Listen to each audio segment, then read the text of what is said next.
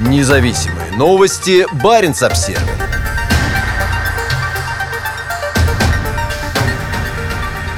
Госчиновник озвучил цену изменения климата в российской Арктике. По словам первого заместителя министра по развитию Дальнего Востока и Арктики Александра Крутикова, прямой ущерб зданиям и инфраструктуре составит до 99 миллиардов евро. Беспрецедентное потепление на российском крайнем севере сказывается на городах, промышленности и инфраструктуре. Как заявили в Российском министерстве по развитию Дальнего Востока и Арктики, если рост температуры не остановить, последствия могут быть ужасающими. По словам словам первого заместителя министра, прямой ущерб объектам в регионе может составить до 9 триллионов рублей. При самом оптимистичном прогнозе, то есть когда у нас минимальные темпы потепления, 2 триллиона рублей до 2050 года. И максимальные потери, если интенсивность потепления будет нарастать, 9 триллионов рублей к 2050 году, заявил он на недавней встрече в Совете Федерации.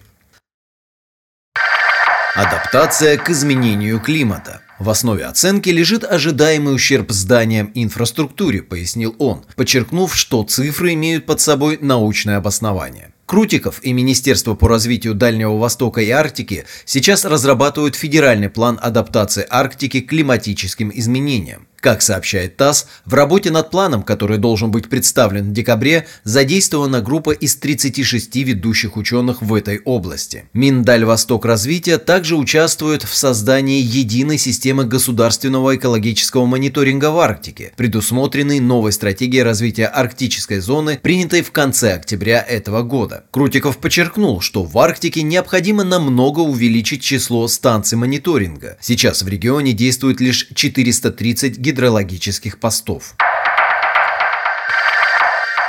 Резкое потепление. Российская Арктика – это тот регион планеты, где потепление заметно больше всего. За последние десятилетия средняя температура здесь выросла более чем на 5 градусов. По данным Росгидромета, самые высокие темпы потепления сейчас наблюдаются в Карском море и соседних районах Таймыра и Ямала. Рост температуры оказывает серьезное воздействие на вечную мерзлоту, вызывая ее быстрое таяние по всему региону. В 2020 году было побито большинство температурных рекордов. Еще никогда за всю историю наблюдений, ведущихся с 1881 года, в Арктике не было так жарко летом. Рекорды продолжились и осенью. Наибольшие аномалии температуры в этом году наблюдались на севере полуострова Таймыр. Судя по картам Росгидромета, температуры летом в районе поселка Диксон на Таймыре превысили норму больше, чем на 5 градусов.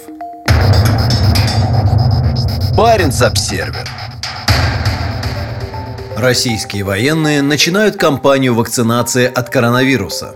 Министр обороны Сергей Шойгу объявил в пятницу, что ведомство начало кампанию вакцинации от коронавируса, в которой будет задействовано почти полмиллиона военнослужащих. По словам Шойгу, на данный момент привиты уже более двух с половиной тысяч российских военных, а к концу года это число вырастет до 80 тысяч. Сам Шойгу привился вакциной «Спутник Ви» в сентябре, менее чем через месяц после того, как президент Владимир Путин объявил об одобрении двухвекторной вакцины правительством. Всего планируется вакцинировать более 400 тысяч военнослужащих, цитирует слова министра на заседании коллегии Минобороны агентства «Интерфакс». Шойгу сказал, что кампания проводится по приказу Путина. Ранее около 120 российских контрактников приняли участие в гражданских и военных испытаниях замороженной формы «Спутник Ви». Сейчас аденовирусная вакцина проходит пострегистрационные клинические испытания, в которых принимают участие 40 тысяч добровольцев в Москве. Параллельно с этим в российских регионах идет вакцинация групп риска, медиков и учителей. Шойгу также объявил, что более 500 вакцинированных военнослужащих с высоким титром антител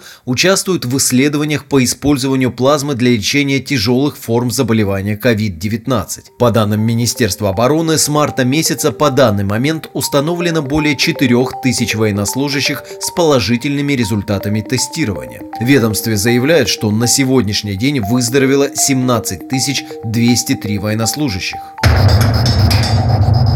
Баренц-Обсервер Новая арктическая политика Норвегии отражает значительное изменение картины безопасности в регионе. В основе нового стратегического документа лежит резкое изменение отношений между Норвегией и соседней Россией. Ситуация в области глобальной безопасности стала более сложной и напряженной, подчеркнула премьер-министр Норвегии Эрна Сульберг, представляя 27 ноября новый главный арктический документ страны. В новом стратегическом документе под названием «Люди в возможности и интересы Норвегии в Арктике сделан упор на инвестиции в северные сообщества и возможности развития для молодежи. Но главный посыл документа заключается в том, что за несколько лет на Крайнем Севере произошли кардинальные изменения и что отношения с могущественным восточным соседом Норвегии полностью изменились. Баренц-Обсервер Отношения с Россией в 2011 году, когда правительство Норвегии представляло свой предыдущий официальный документ по Арктике, Россия рассматривалась в качестве партнера, с которым Осло может взаимодействовать по широкому спектру масштабных совместных проектов. В то время премьер-министром Норвегии был Йен Столтенберг, а документ отражал видение тогдашнего министра иностранных дел Йонаса Гарстере об отношениях с Россией, которые постепенно должны стать такими же открытыми и доверительными, как между странами странами Северной Европы. О кардинальных изменениях по сравнению с 2011 годом говорит и министр иностранных дел Инне Эриксен Сёрейде. Мир изменился с тех пор, как 9 лет назад был опубликован предыдущий стратегический документ Норвегии по Арктике. Было необходимо обновить наше понимание основных вызовов и возможностей на Севере. В частности, с 2011 года значительно изменилась ситуация в области безопасности и потребовался новый анализ. Это стало важной частью работы над новым документом, сказала Эриксон Сёриде в своем выступлении на представлении документа. Баренц-Обсервер Самый важный регион – Сёрейде говорила о стратегическом документе по Арктике в северном городе Альта, в уютной обстановке зимнего лагеря, созданного по мотивам самских ремесел и традиций. Мероприятие, во время которого ряд министров вместе с представителями местного бизнеса и молодежи отвечали на вопросы, транслировалось в прямом эфире. Но в первую очередь документ показывает, что ситуация на Крайнем Севере изменилась и стала более серьезной. Мы сталкиваемся с жесткой позицией России и действиями действиями новых игроков, заявила министр иностранных дел. Она подчеркнула, что Крайний Север является стратегически самым важным регионом ответственности правительства. 193-страничный документ затрагивает значительное число различных вопросов, но открывает его раздел, посвященный национальной безопасности. Авторы утверждают, что наращивание сил и военная модернизация со стороны России могут напрямую бросить вызов безопасности Норвегии и союзных стран. При этом в документе подчеркивается, что не все так плохо. Норвегия и Россия продолжают сотрудничать по таким вопросам, как рыболовство, ядерная безопасность и окружающая среда, а также в многосторонних форматах, таких как Арктический совет и Баренцево сотрудничество. Баренц-Обсервер Радужные перспективы. Когда в 2011 году Норвегия опубликовала предыдущий стратегический документ, совсем незадолго до этого двум странам удалось разграничить обширные акватории в Баренцевом море. Доверие росло более 20 лет, и правительство Осло было уверено, что пришло время для крупных совместных промышленных проектов с российскими партнерами. Во вступительной части документа подчеркивалось, что в течение двух десятилетий отношения перешли от конфронтации конфронтации времен Холодной войны к отношениям большего доверия, роста контактов и расширения сотрудничества. В этот период недоверие времен Холодной войны в значительной степени сменилось нормальными добрососедскими отношениями, подчеркивали авторы документа. Баренц-Обсервер Совместные проекты в области энергетики. В документе говорилось об огромных возможностях для Норвегии и России по развитию на севере новой промышленной эры и нового энергетического региона Европы. Главной частью всего этого были нефть и газ, а норвежские государственные компании активно занимались получением долей в проектах на шельфе Арктики, как на норвежской, так и на российской стороне границы, которые, как ожидалось, принесут огромные прибыли. В том же же году средняя цена на нефть достигла рекордного уровня 111 долларов за баррель. Стратегия рисовала картину, казалось бы, безграничных возможностей. В такой ситуации естественно обратиться в будущее. И Норвегия возьмет на себя инициативу по развитию новой декларации о сотрудничестве, определяющей перспективы и направление сотрудничества на следующие 20 лет. Говорилось в документе, а в качестве приоритетных были выделены такие направления, как горнодобывающая промышленность, народная дипломатия, интеграция рынков труда и усиление координации в сфере образования, окружающей среды и научных исследований. Баренц-обсервер меньше Баренцева сотрудничества. Симптоматично, что в документе 2011 года слово «Россия» упоминается 253 раза, а в новом документе 2020 года лишь 90. И если в предыдущем документе российский арктический Мурманск упоминается в общей сложности 22 раза, то сейчас только два. Баренцево сотрудничество остается приоритетом для правительства Норвегии. Но и здесь виден существенный сдвиг. Хотя документ 2011 года на 40 страницах короче версии 2020, слово «Баренц» упоминается в нем в общей сложности 291 раз, а в новом документе только 160. Точно так же в документе 2011 года норвежский Баренцев секретариат 12 раз был отмечен в качестве одного из основных инструментов для развития трансграничных региональных отношений с Россией. Девять лет спустя организация, занимающаяся распределением грантов для проектов и принадлежащая двум северным норвежским регионам, кратко упомянута лишь дважды. Баренц-обсервер Важный регион. В 2011 году мало кто мог предположить такой поворот событий в ближайшем будущем. В долгосрочном прогнозе на период до 2030 года в докладе говорилось, что за последние 20 лет на севере произошли огромные изменения, но в конечном итоге история может показать, что в 2011 году мы стояли только на пороге десятилетия Крайнего Севера. Прогнозы авторов документа могут избыться, но совсем в другом ключе. Значение Крайнего Севера действительно растет, но не в предполагавшемся духе сотрудничества и общих интересов. Баренц-обсервер Роснефть берет полный контроль над запасами крупнейшего арктического нефтяного проекта. Госкомпания выкупит долю своего партнера нефтегаз холдинга в огромном проекте «Восток Ойл». Ожидается, что Игорь Сечин и его могущественная Роснефть купят у нефтегаз холдинга лицензию на паяхское месторождение на Таймыре, получив таким образом полный контроль над проектом «Восток Ойл». Заполярный нефтяной проект стал одним из приоритетных для федерального центра после неоднократных встреч главы Роснефти Игоря Сечина с Владимиром Путиным. Считается, что этот проект поможет Путину довести грузопоток по Северному морскому пути к 2024 году до столь желанных 80 миллионов тонн.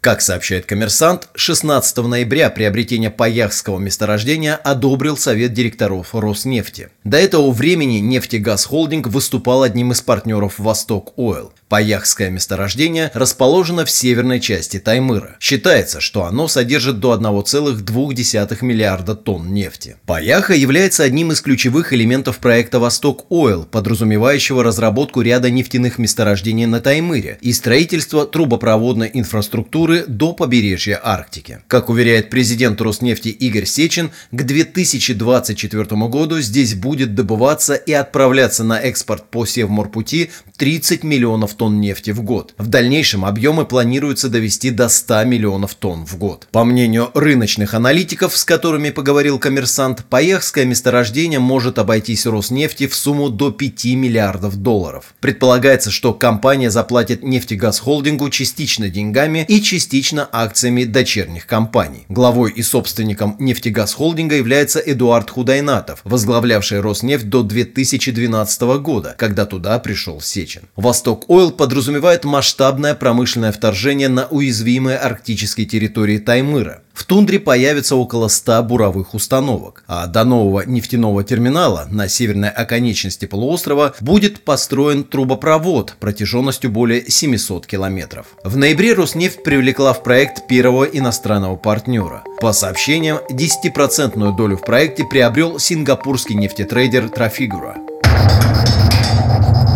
Баренц-Обсервер.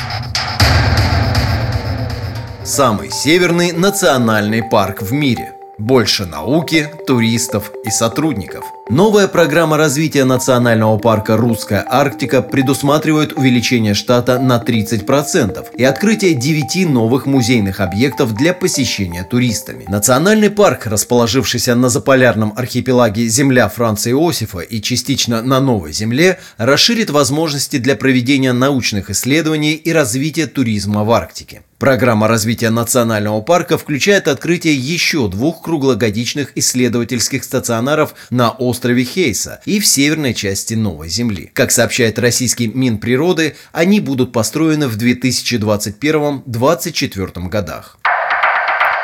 Баренц-Обсервер Остров Хейса. Новая станция на острове Хейса расположится в заброшенных зданиях обсерватории имени Эрста Кренкеля, использовавшейся в советское время для запуска научных ракет. Обсерватория была создана в 1957 году и просуществовала до 2001 года. Среди запускавшихся ракет была и геофизическая ракета МР-12, способная достигать высоты 180 километров. Она в основном использовалась для метеорологических целей, но могла применяться и военными. Баренц-Обсервер. Туризм. Дополнительно планируется создать 5 полевых баз и 9 музейных площадок, а также увеличить штат парка на 30%. Деятельность на этой заполярной территории в последние несколько лет активизировалась, и летом 2020 года научная станция на мысе Желания подверглась комплексной модернизации. Мыс Желания – самая северная конечность архипелага Новая Земля. По словам ведущего научного эксперта парка Дмитрия Крюкова, значительная доля научных исследований, проводящихся сейчас сотрудниками нацпарка финансируется нефтяной компанией «Роснефть». Парк «Русская Арктика» занимает территорию 8,8 миллиона гектар, является крупнейшей особо охраняемой территорией в России. В последние годы нацпарк стал местом посещения пассажирскими судами, совершающими круизы по Арктике. Баренц-Обсервер Глобальный энергетический сдвиг может подтолкнуть Москву к производству пластика в арктической тундре. Мощнейшая российская нефтегазовая промышленность ощущает растущее давление со стороны альтернативной энергетики. И у идеи использовать огромные запасы газа в российской Арктике в нефтегазохимическом производстве появляется все больше влиятельных сторонников. Запасы природного газа в российской Арктике практически бесконечны, но в конечном итоге спрос сократится, а рынки сбыта исчезнут. Похоже, мощная нефтегазовая промышленность страны постепенно осознает, что для страны, зависящей от углеводородов, это может стать экономической катастрофой. Нефть и природный газ составляют более половины российского экспорта. Только газ приносит более 40 миллиардов долларов в год. Значительная часть этой экспортной выручки, скорее всего, исчезнет, если Евросоюз, выступающий основным импортером, сумеет достичь поставленной цели сократить выбросы углерода на 60% к 2030 2030